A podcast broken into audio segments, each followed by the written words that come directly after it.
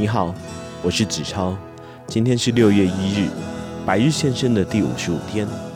在上周六，我们已经把小王子的故事给说完了。今天我们要来讲伊索寓言的故事，为您挑选的是北风与太阳。有一天，北风和太阳相遇，两个人打赌。北风提议说，我们两个人各凭己力，各显神通，看谁能让路上的行人先把衣服脱下来，谁就获胜啊。太阳说，好，你先来。于是北风施展威力，猛烈刮了起来，狂风乍起，路上行人纷纷把衣服裹得更紧，行色匆匆地赶路，没有人脱下衣服。最后北风无可奈何，只好说，我承认我不行啊，太阳，换你来表现，看你是否有办法让路上的行人脱衣服。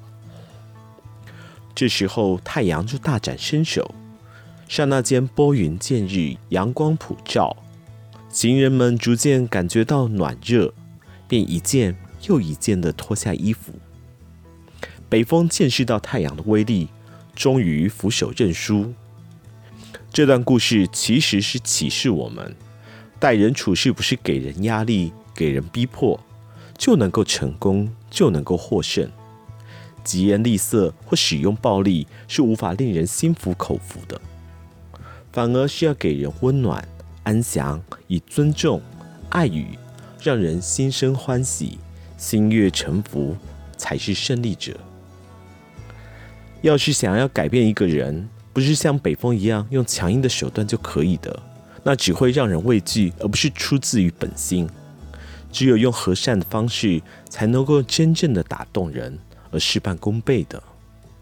人与人之间是没有需要像太阳与北风这样子比赛的，只要一听言语，马上就能够输赢利剑。因此，对于任何长辈、晚辈，讲话平和和尊重是非常重要的。好啦，今天的故事说完了，那么我们明天见。